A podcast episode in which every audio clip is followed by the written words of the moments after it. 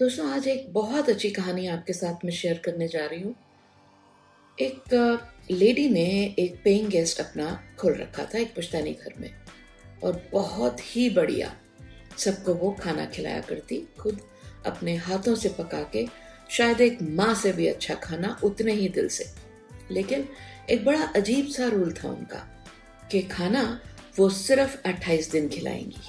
अब सुनने में तो ये बहुत अजीब लगता है ना कि सिर्फ़ 28 दिन। और बाकी दिन? बाकी दिन किचन बिल्कुल बंद।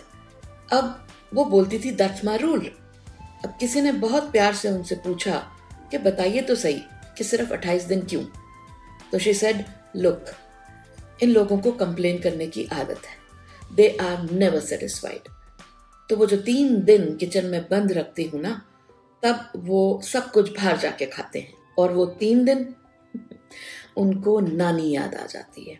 जब पता चलता है ना कि आटे दाल का भाव क्या है, दो घूट चाय भी कितनी महँगी मिलती है तो तभी उनको उनकी वैल्यू पता चलती है और बाकी के 28 दिन वो कितने कायदे में रहते हैं। दोस्तों, इस कहानी से हमें ये सीखने को मिलता है कि अत्यधिक सुख सुविधा और ऐशो आराम भी एक इंसान को कितना असंतुष्ट अनहैप्पी और आलसी बना देता है।